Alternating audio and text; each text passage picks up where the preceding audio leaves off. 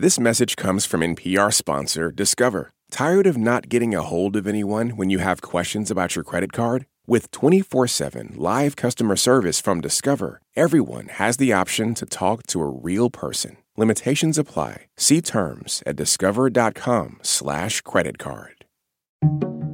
If this friendship existed in a vacuum, this would be perfect. She said that I segregate my friends. And I was like, hmm.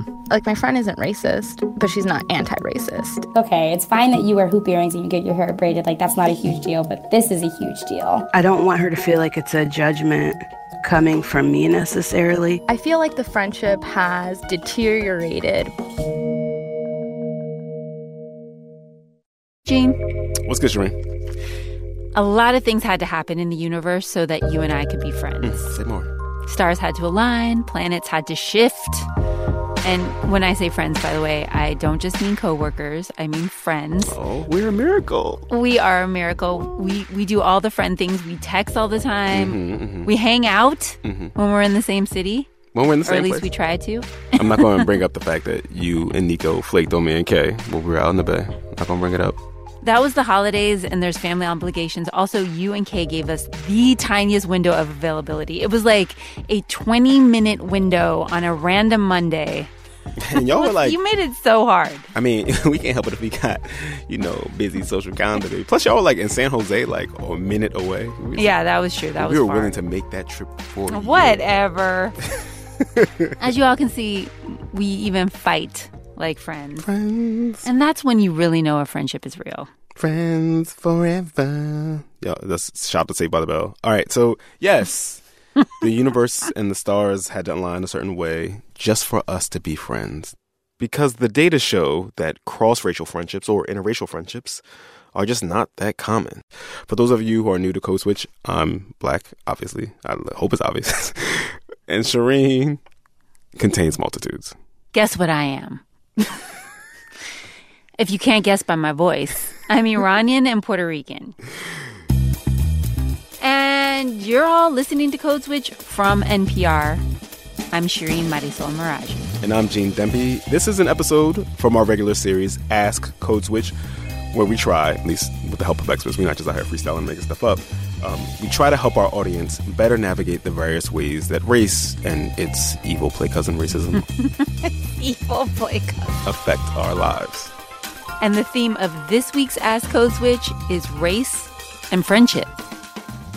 We live in a crazy time where Dr. King and Mr. Mandela's dreams are coming true, and black people and white people and Asians, and Indians, and everybody's hanging out together to have interracial posses. It's unbelievable what's going on, man. Unbelievable. Unbelievable. It's unbelievable. All my black friends have a bunch of white friends, and all my white friends have one black friend. that part of Chris Rock's stand up that you just heard was used in a Washington Post article from a few years back to highlight a pretty shocking statistic from a study done by Robert P. Jones at the Public Religion Research Institute. Yeah, it's a study you bring up a lot. Uh, in a lot of code switch meetings. And the takeaway from the study is basically white Americans have mostly white friends. Yep. 75% of white Americans have entirely white social networks. No people of color at all. Zero. None. um, and black people are eight times more likely to have a white friend. But black people's social networks are pretty homogenous too. Mm-hmm. The very low rates of interracial friendships for whites and blacks is, is it's pretty alarming. Grace Kao is a Yale sociologist, Gene. She studies interracial relationships, both romantic and platonic. And she also found that white Americans and black Americans tend to have the fewest cross racial friendships. Her new book, The Company We Keep, came out in 2019. And to write it, she and her co authors analyzed a huge data set from over 100 schools across the United States. And students were surveyed as adolescents in the mid 90s and then again as young adults in 2008 what we say about this group of kids at this point in time is generalizable to the entire US. And for those of you who are wondering right now why so much of this data seems like it's black and white, Grace's research actually includes multiracial people, Latinx folks, and Asians. And Grace found that Asians are more likely to have cross racial friendships. it's a lot easier just by chance for an Asian kid to have a friend that's not Asian. I think that's an artifact of just being such a small number in the typical American school and also in the US as a whole.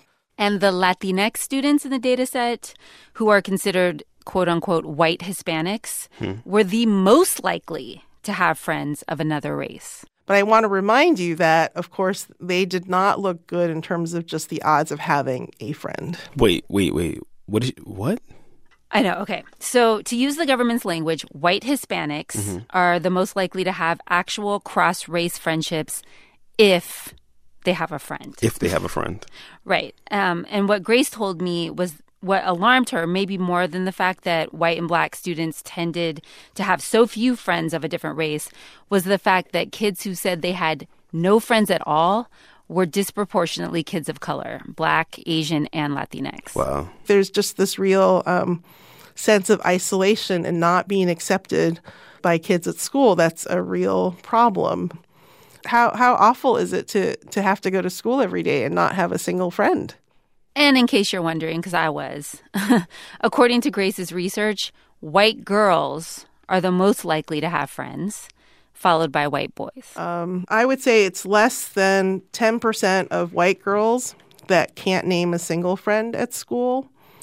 But for black, Hispanic, and Asian males, it's it's more like 30%.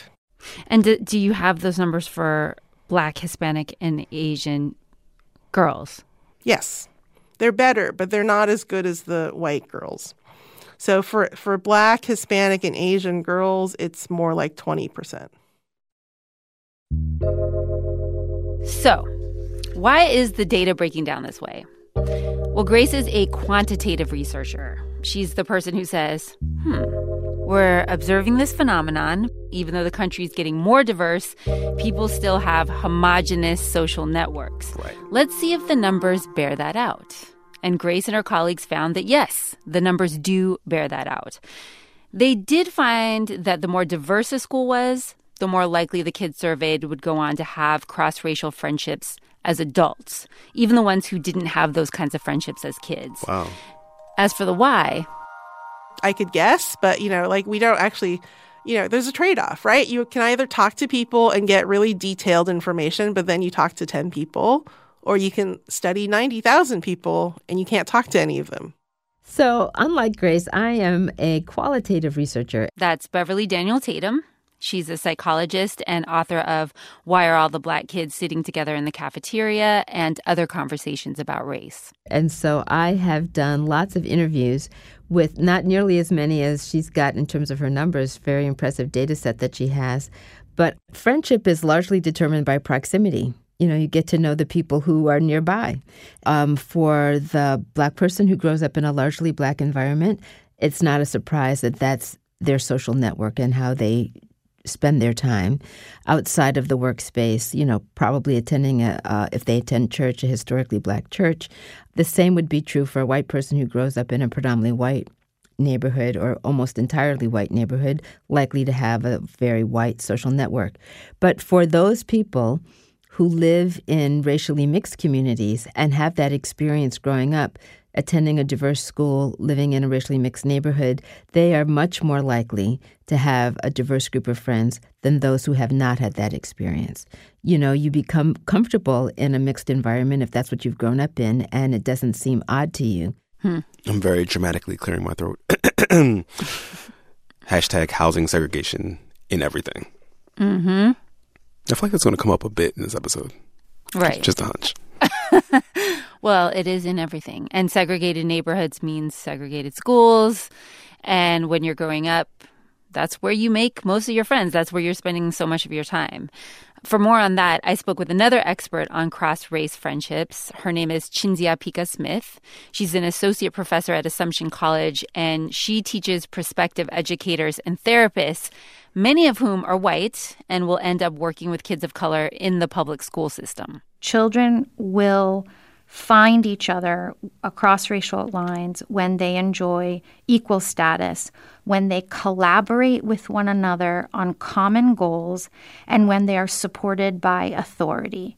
And that is not happening in schools today. First of all, schools are segregated across the nation, so they're absolutely set up inequitably. Secondly, even in schools that are demographically racially diverse, for those rare occasions when they are, tracking happens in those schools so that students of color are overrepresented in lower academic tracks. And then in those schools, students of color are more likely to be taught by less experienced white, middle class, monolingual teachers.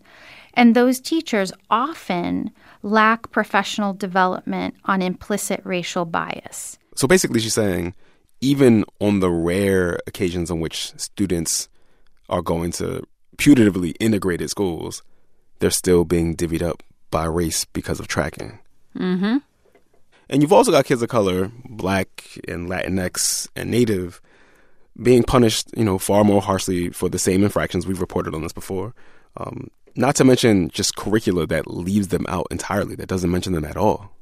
Yeah, and Cinzia told me no wonder these students are marginalized and having a hard time making cross race friendships, let alone any friendships. When we have created a system of education that is racially equitable across the board, we're going to see children enjoying cross race friendships at a much higher rate.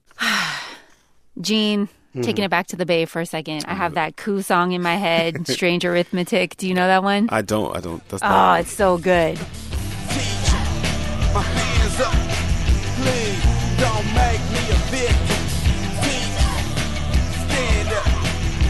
Tell us how to flip this system. I feel like the answer to everything we talk about on Code Switch is flip the system. Burn it all down. Ah, yes. But barring that, Gene, mm-hmm. you and I have some of the things that can lead to cross racial friendships. Like what? I went to diverse schools. Um, I'm the product of a cross ethnic marriage. True. So I've been putting in these reps since, I don't know, infancy. You've been in the game forever. I don't, I don't got none of that. I grew up in a you know black neighborhood. Went to black middle school, black elementary school, mostly black high school. Yeah, I mean. Well, we work together too. Oh, that that probably helps. Here's Beverly Daniel Tatum again. So, when we talk about friendships that develop through work, those are also about proximity, right? You are seeing people every day, you're engaged in common tasks. But then the question is do they cross boundaries outside of work.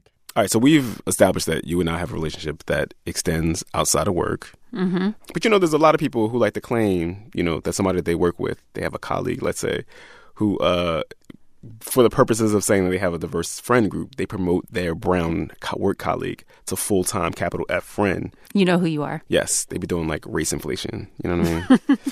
right. And, you know, that one POC friend is just the person that you have a 15 minute conversation with at the coffee maker. That's a slow coffee machine. Just. or I don't know what is the the water cooler, whatever that thing is these days. Yeah. Anyway, uh, when Beverly is talking about crossing boundaries outside of work. She's actually talking about spending quality time together, um, maybe talking about stuff that has absolutely nothing to do with work. And that's where she says things can get challenging. And to help illustrate that point, we're going to hear now from a woman named Chrisana.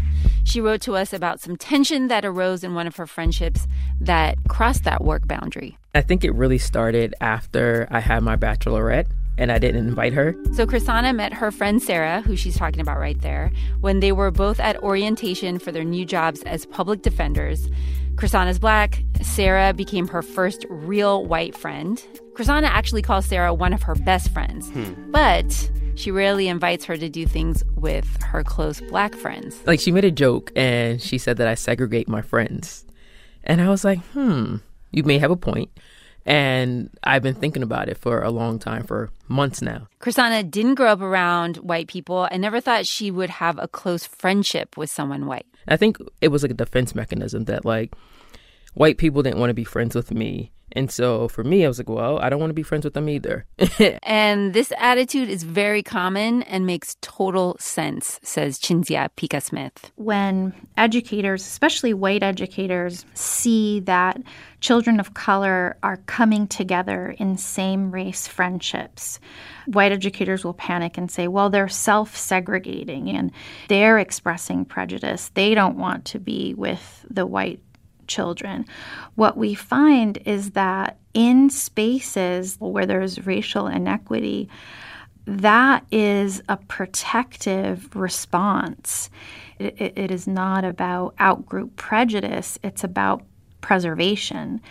In white children, exclusive in group, same race friendships is correlated with outgroup prejudice. Hmm. Whoa, okay. So she's saying that black kids are huddling together at the, the school cafeteria table mm-hmm. in order to for solidarity because they're ostracized otherwise in mostly white schools, right? Yep. But those whites only tables, which are most of the rest of the tables, that is white kids policing like their space for whiteness. Yeah. Huh. But the black kids are the ones who are called self-segregating, right. which I f- find very interesting. Oh yeah, because because whiteness is normal, and, right? Exactly, right, right. Oh man. And you know, and Chrishana said it herself. She had black friends for most of her life to protect herself from being rejected, but somehow she managed to make friends with Sarah. They managed to beat the odds. They got close as adults, very, very close. They were real friends. They hung out outside of work. But Sarah felt like there was still a boundary up between them. Mm-hmm. Why did Chrishana hang out with her separately from her other close friends who are black? I think I became a little defensive. I said, Well, I haven't met any of your white friends either. And so, and I was like, We should mm. talk about this. And it's moments like this, Gene, where friends will start growing apart because so often that discussion never happens. Here's Beverly Daniel Tatum again there are situations that can cause tension in a relationship, and you have to be willing to be able to talk about it. There's a study that was done um, probably 20 years ago, maybe more, at UC Berkeley by a sociologist named Troy Duster, who was interested in black white friendships in college. And what he found was that both groups of students were interested in developing cross racial friendships, but they wanted to do it in different ways. The white students wanted to kind of just hang out together. Let's, you know, go have pizza, have a beer. The um, black students were more interested in engaging with white peers in a more structured environment. They wanted to have dialogue about race and social justice issues. Meanwhile, the white students didn't really want to talk about race, they just wanted to hang out.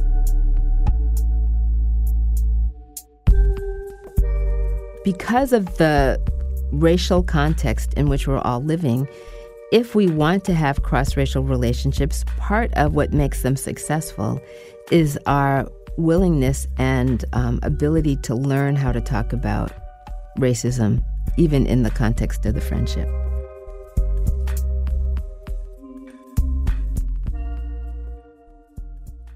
So, did Chrisana and Sarah ever talk about any of this? Well, you will find out. Ooh. Very soon. A teaser. because this episode is a collaboration with WNYC's Death, Sex, and Money podcast, Woo. hosted by Anna Sale. Woo. And she spoke at length with Chrisana and Sarah. Here's Anna. And we have tons more stories from people about when race became a flashpoint in our friendship. And and it's interesting to hear these moments that have stuck with people for years and how rarely friends have actually talked directly about them afterwards. We're going to drop that death, sex, and money episode in our feed tomorrow. Until then, we're going to hear from a couple more listeners who wanted to better understand how race was affecting their friendships. Stay with us.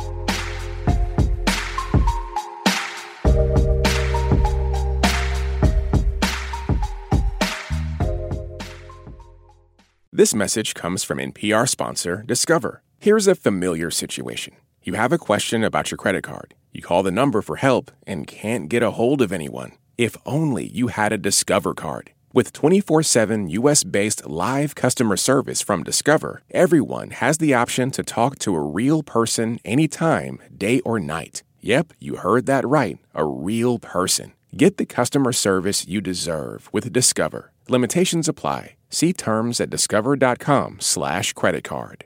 This message comes from NPR sponsor Rosetta Stone, an expert in language learning for 30 years. Right now, NPR listeners can get Rosetta Stone's lifetime membership to 25 different languages for 50% off. Learn more at rosettastone.com/npr. This message comes from NPR sponsor Noom. Noom understands that not everyone is starting from the same place and takes that into account. With their first ever cookbook, The Noom Kitchen, you can find a hundred healthy and delicious recipes to promote better living. Available to buy now wherever books are sold. Mornings don't always go the way we want them to, but now the news starts when you want it to. Morning Edition from NPR News is now available on demand, weekdays from 7 to 3. Just say, Alexa, play Morning Edition. Gene. Shireen. Code switch. Okay, so we're talking about friendship on this episode, and Shireen, Mm-hmm. you started out this whole episode with data from the Yale sociologist Grace Kao. That's right. She's the quantitative researcher who found that Asian Americans are more likely than black and white Americans to have friends outside their race. They're also more likely to go to predominantly white schools and live in predominantly white neighborhoods. So if they're going to have friends, they kind of have to be interracial. What a coincidence. That is the exact situation that our next letter writer, Amy, found herself in. I mean, I think I'm at a place right now where I think I'm a lot more comfortable in a room full of white people than in a room full of Asian people. And like, what does that make me? Okay, so Amy is a junior at the University of Minnesota Twin Cities. She's the daughter of Chinese immigrants, and she was raised in a really, really white suburb. And that meant that I grew up, unfortunately, with very few friends of color, probably due to internalized racism, but also because there were very few people of color in my town and my school district in general. Hmm. Can we talk a little bit more about probably due to internalized racism? Ooh, listen, listen, listen. So Amy told us that when she was really young, she rejected her mom's Chinese cooking. Like she actively avoided eating it. She was like, "Yo, I don't want to eat this." So her mom made Chinese food for everybody else, and I'm doing air quotes, American food for Amy. Wow, that was really nice of her mom. My mom would never. I know you gonna eat what I'm cooking, or you're gonna starve. and the high school stuff was really interesting too because uh, Amy told us that she thought her high school was overwhelmingly white, but with some distance, a couple years out, she realized that it might not have been as white as she remembered. So her Hmm. younger sister went to the same high school and managed to make a bunch of friends of color. Hmm. So Amy just kind of actively avoided and blotted out the people of color who were around her. The few Asian friends I did have at the time were really hard friendships due to a lot of reasons that did not have to do with race.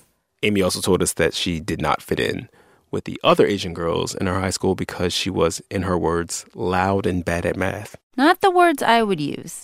Yeah, uh, yeah. But as we were talking about before, white friend circles are policed to maintain their whiteness.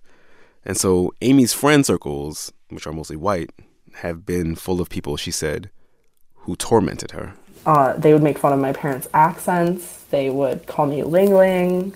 I remember my senior year of high school, I was officially labeled the, the token Asian friend by my friend group.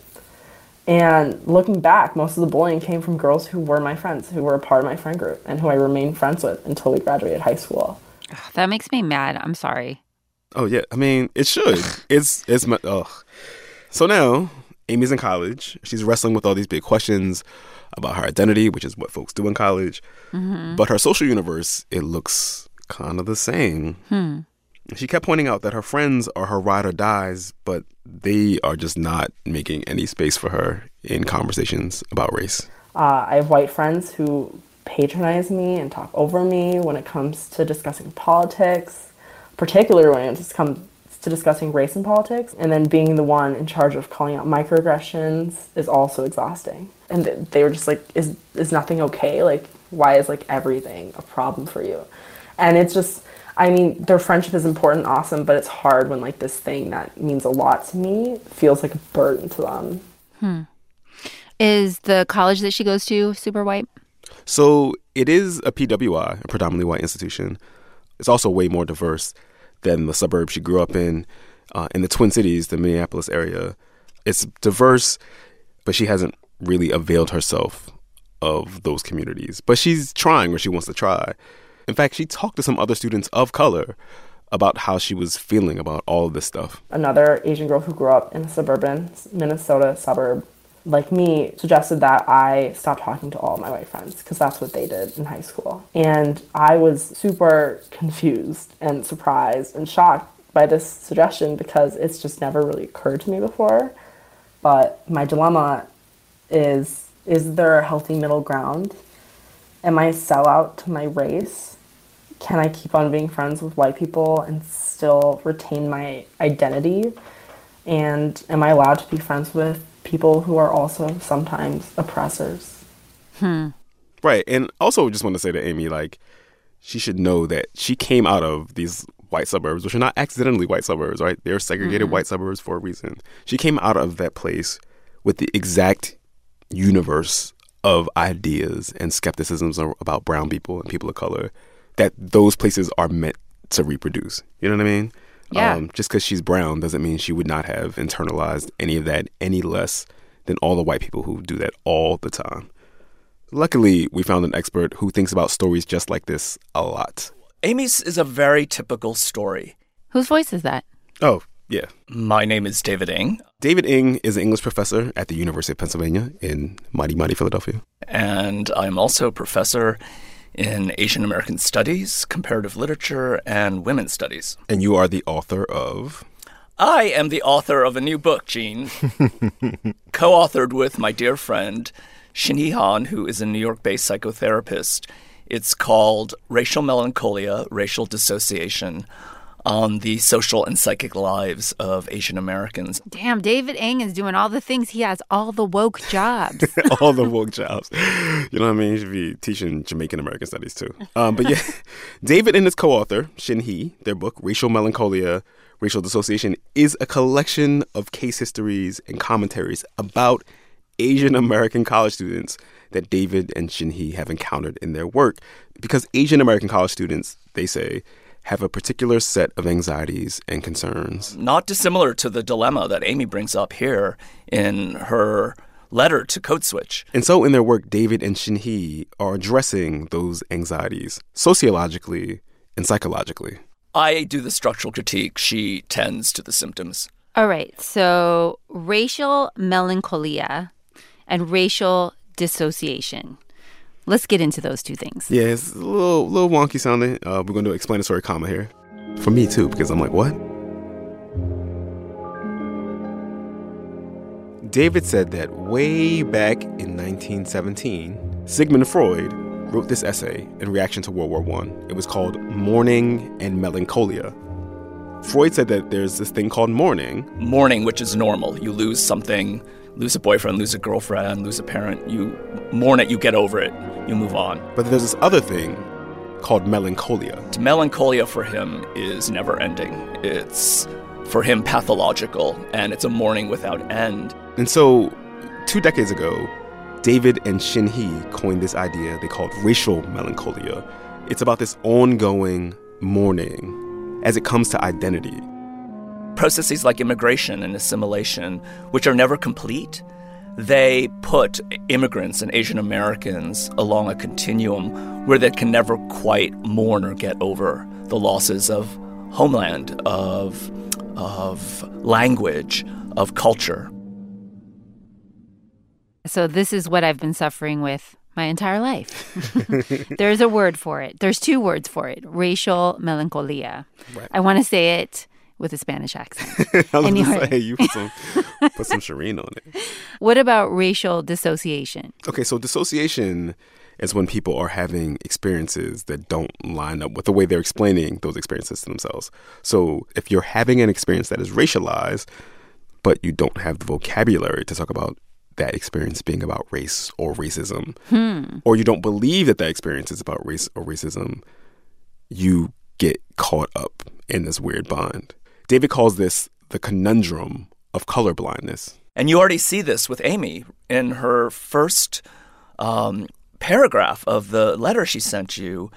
She says that she has internalized racism, and that's part of the reason why she didn't really have many friends in high school who were Asian American. And then she says they were very difficult friendships, uh, but they weren't due to race. so it's it's a strange contradiction. Hmm. Amy didn't tell us what made the few friendships she had with other Asian American kids so tough. But also, she said that her white friends were her tormentors. Right. So clearly, she can handle difficult relationships. Exactly. When she says my friends were also my bullies, uh, that part really kind of broke my heart. Because if you really consider someone a good friend, they should not be your bullies. And the bond she's in is that she's isolated herself from all the brown people who might be able to validate the way she feels about all this stuff. When she talks to her white friends, um, they have no idea what she's talking about and they talk over her. And when she talks about race and her experiences, they disbelieve it. And then when she talks to her friends of color, um, they seem too radical for her. And again, that is the contradiction. And just to zoom out a little bit more, David said that to understand what Amy is going through specifically, we have to zoom out to the larger context of Asian American folks in American life. David says that Asian American folks have toggled between inclusion and exclusion as model minorities. And that's a very complicated history, but the thing about model minority status that we should remember is that it is entirely provisional. You can be, you know, a non black person of color who might be allowed some proximity to whiteness, you know, as long as you don't shake the table or point out the problems with that arrangement. And that's true in the macro sense, in the larger societal sense. But you can see up close how it plays out for somebody like Amy. This idea of Amy being able to align with her white friends, to be an honorary white, to be a model minority, to be adjunct to whiteness, that is a long, long history. And real quick, David pointed out that the doctrine of colorblindness that, you know, race doesn't matter, that we shouldn't talk about it, blah, blah, blah, that really set in in the 1990s, about a generation or so out from the civil rights movement, right? And it meant that a lot of younger people who grew up after that time just do not have the vocabulary to talk about inequity and injustice. And so the students who David and his co-author Shinhee say they're talking to and meeting with, they're struggling with sometimes debilitating anxiety, specifically because they've essentially been denied the language to articulate these things that are happening to them and shaping their lives. Because colorblindness makes them dissociated. Exactly. Whew. That, that's a lot, Gene. Right? Like melancholy and grief and alienation as a consequence of structural racism. I mean, that's, mm, that's a lot. I feel like the government should all pay for us to have therapy. Listen, I'm with it. Put that on your platforms.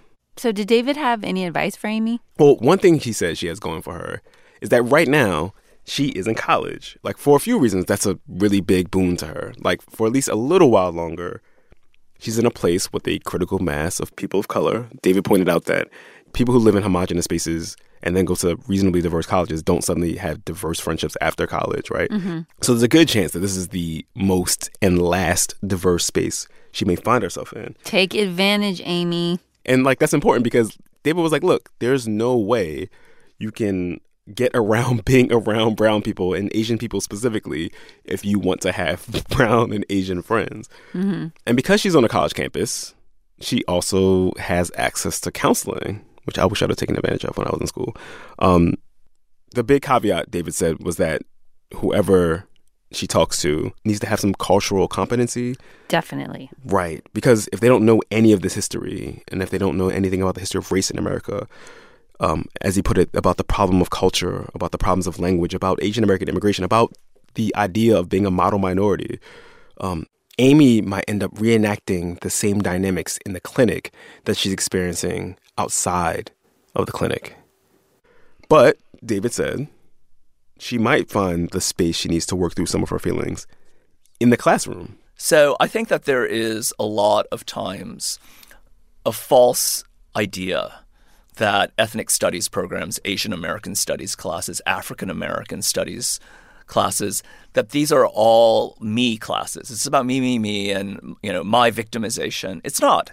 It's actually about trying to understand the longer histories that get us to the racial conflicts that are around us, all around us today.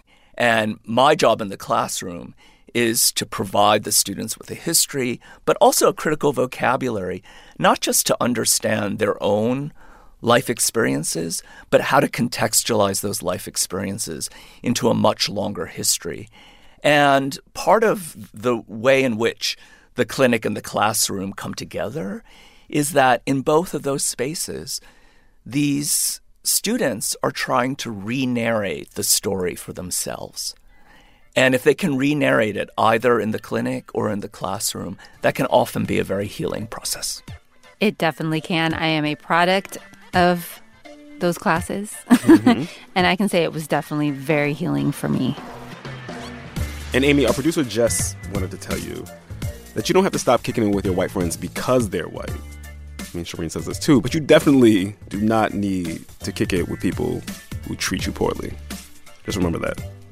So maybe you need to stop kicking it with them. perhaps, yes, perhaps.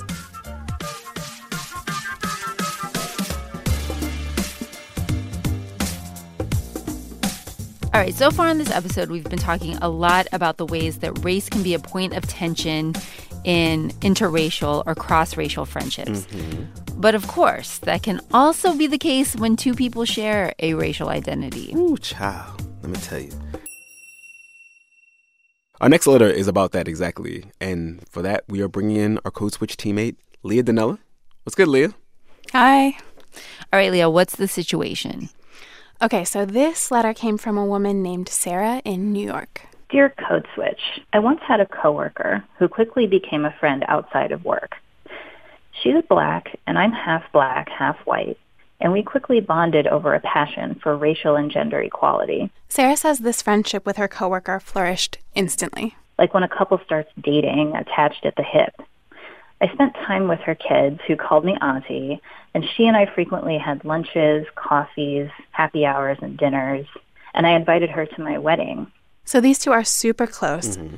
And one of the things they're both dealing with is this manager at work who Sarah described as being abusive. He targeted women of color, getting angry when we scheduled doctor's appointments, blaming us for our white male counterparts' mistakes, unwarranted threats of termination and pay reduction.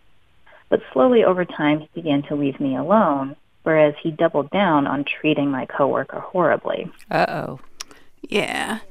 So this all came to a head one day um, at a company-wide meeting when this manager praised Sarah for a project she had recently done. And my coworker, understandably at her wits' end, sent me a string of texts telling me that his praise meant nothing and I should watch out for him. Then she explained that there were two types of black employees at the company. Ones with integrity, like her, who set a good example for her kids, and complicit slaves on the plantation like me. Wow. Damn, she went in. Oh, she did, yeah. Um, and Sarah said that she was completely humiliated and also totally thrown off by those messages. Understandably. Mm-hmm. She didn't know where they were coming from, especially because she says she had gotten so many threats herself from this manager and had consistently stood up and called him out for his racism and sexism. So she asked her coworker to talk to see if there had been some sort of misunderstanding. I told her that she'd really hurt my feelings, and she said I was wrong to accuse her of doing so, and that I was stirring up drama. She declined to come to my wedding, and I never succeeded in convincing her that I wasn't a traitor to the race. I told her I needed to step away from the friendship, and she sent me a text with many exclamation points about how this was all in my head. And then she blocked me on Facebook. Then I blocked her on everything else. I still feel insecure about being a traitorous, tragic mulatto, but have chipped away at my racial imposter syndrome with the help of family and other friends. I hope this story resonates with someone. Sarah. Hmm. So it feels like, okay, th- this is a question about race, but also there's other stuff going on here too. Oh, yeah, there's a lot of other stuff. I mean, there's definitely race and racism, maybe some colorism, workplace harassment. Mm-hmm. Um, so I called in someone to help sort through this. Her name is Dr. Joy Harden Bradford. I am a licensed psychologist in Georgia and the creator of Therapy for Black Girls. Um, and the platform is really designed to take mental health topics and make them very relevant and accessible to Black women and girls. Joy has a weekly podcast where she talks about mental health issues.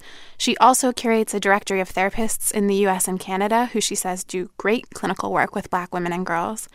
And she said in her clinical practice, the number one thing that people want to talk about is work. But I think outside of that, you know, we likely spend quite a bit of time with our friends. And so, you know, tension and other concerns with our friends comes up quite a bit in therapy. This situation with Sarah and her friend has to do with both friendship and work. Mm-hmm. Yeah, exactly. Um, and Joy said that even though this kind of story wound up manifesting as a friendship issue, it really stemmed from being in a toxic workplace. Um, because it sounds like the boss is just awful. And so there's a lot going on there. And it sounds like what the friend has done is misplaced the anger that she rightfully feels towards this boss and put it onto her former friend. Sarah's friend probably couldn't freak out at her boss. Right. But she probably felt like she had to freak out at someone. Oh, definitely if she's the kind of person like I am, she can't keep stuff bottled up inside. and I just want to take this moment to apologize to anyone that I have done this to. I humbly at work. accept your apology, Shireen. so sorry, Gene. I will not comment on that. I'm sorry, Leah. Uh, but Sarah is also in a position where she's likely to take her friend's comments very seriously. Um, and that's one, because she cares a lot about racial justice, but it's also partly because, as she said, she was somewhat sensitive already about her racial status. Right. Yep. Um, so, you know, she told me she used the phrase racial imposter syndrome for a reason. And I'm kind of embarrassed to say that my first gut reaction was to go find some other black people to tell me that I'm a good black person.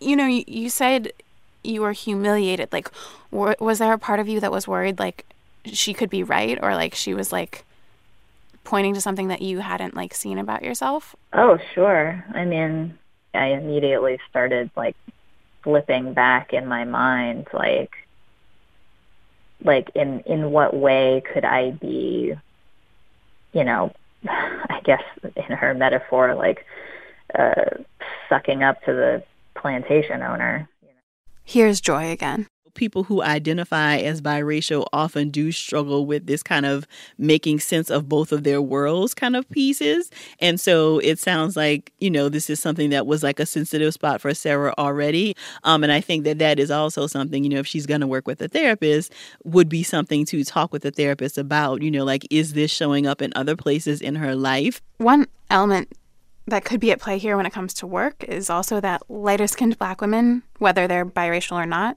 do get treated preferentially. Hmm. That's according to a woman named JeffriAnne Wilder, who studied colorism for more than 20 years.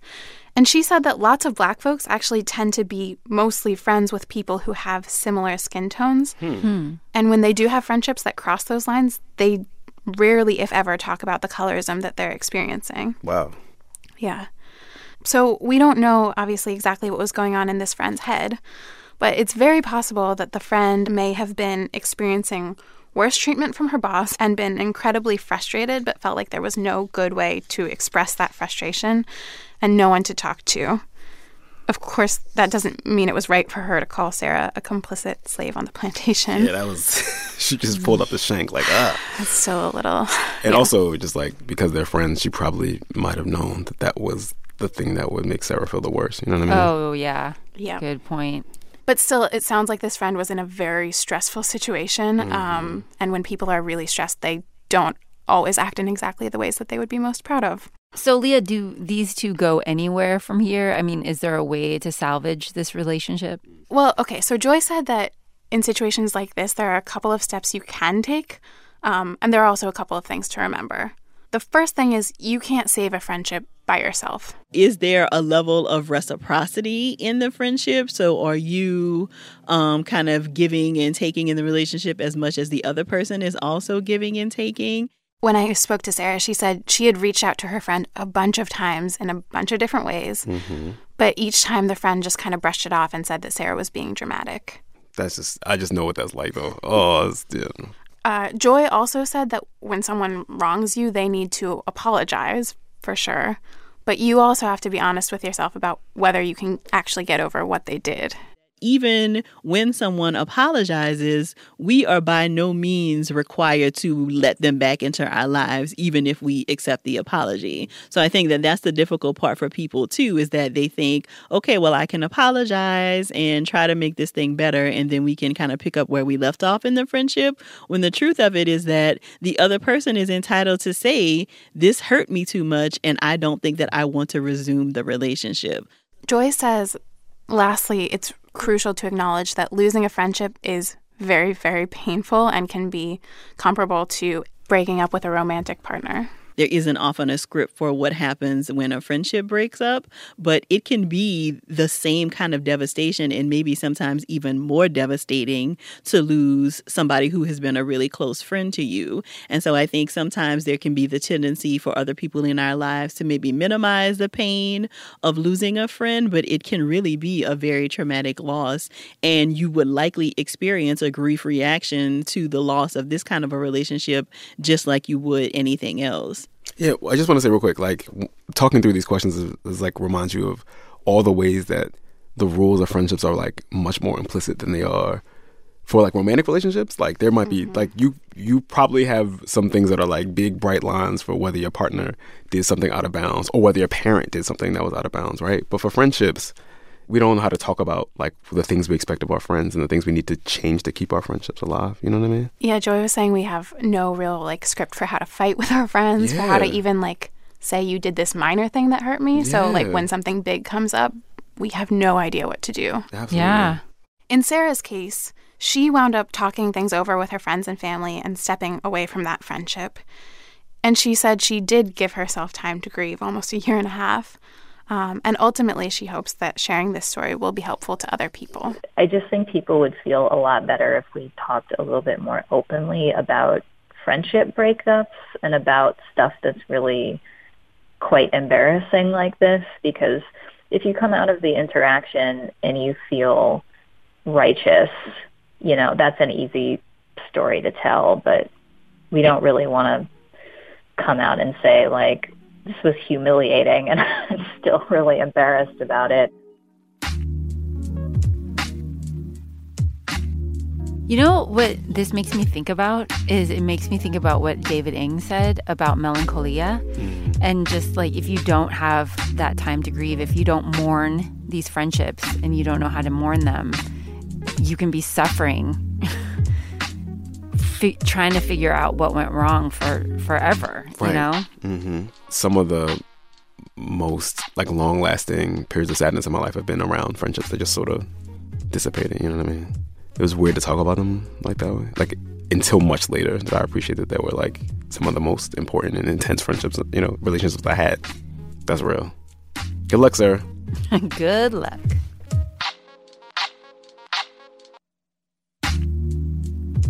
Well, thanks, Leah. You gave me definitely a lot to think about. Oh, thank you. Time for some friendship counseling. Honestly, I feel like we stopped getting friendship counseling like after elementary school. You guys are friends. You're gonna sit down here. You're gonna apologize. You're Yeah, gonna, like after right. after elementary school, people don't do that no more.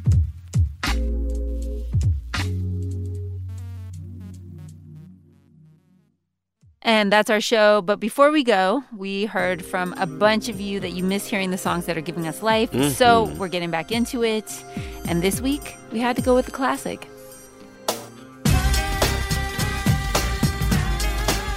What about your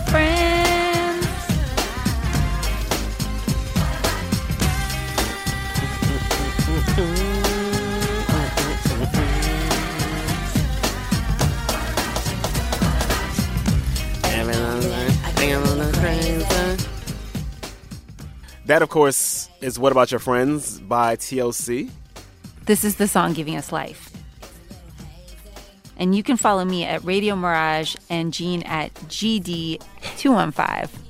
That's G E E D E 215. And you can follow the whole Code Switch team at NPR Code Switch. You can follow Leah at Ask Liesel. And of course, you can always email us at codeswitch at npr.org and subscribe to the newsletter by going to npr.org slash newsletters. This episode was produced by Jess Kung and Leah Donnella, who you just heard. And shout out to the rest of the Code Switch family Karen Grigsby Bates, Kumar Devarajan, Adrian Florido, L.A. Johnson, and Steve Drummond. Leah also edited this episode. Oh, wow. Doing all the things. Did I not say that? Having all the woke jobs. Our interns are Diane Lugo and Isabella Rosario. I'm Shireen Marisol Meraji. And I'm Gene Demby.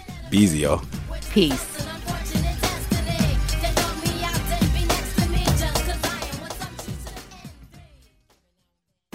There's more to watch and read these days than any one person can get to. That's why we make Pop Culture Happy Hour from NPR. Twice a week, we sort through the nonsense, share reactions, and give you the lowdown on what's worth your precious time. Listen and subscribe to NPR's Pop Culture Happy Hour. This message comes from NPR sponsor Mint Mobile. From the gas pump to the grocery store, inflation is everywhere. So Mint Mobile is offering premium wireless starting at just $15 a month. To get your new phone plan for just $15, go to mintmobile.com/switch. Support for NPR and the following message come from Rosetta Stone, the perfect app to achieve your language learning goals no matter how busy your schedule gets. It's designed to maximize study time with immersive 10-minute lessons and audio practice for your commute. Plus, tailor your learning plan for specific objectives like travel. Get Rosetta Stone's lifetime membership for 50% off and unlimited access to 25 language courses. Learn more at rosettastone.com/npr. All that sitting and swiping, your body is adapting to your technology. Learn how and what you can do about it. I really felt like the cloud in my brain kind of dissipated. Once I started realizing what a difference these little breaks were making, there's no turning back for me. Take NPR's Body Electric Challenge. Listen to the series wherever you get your podcasts.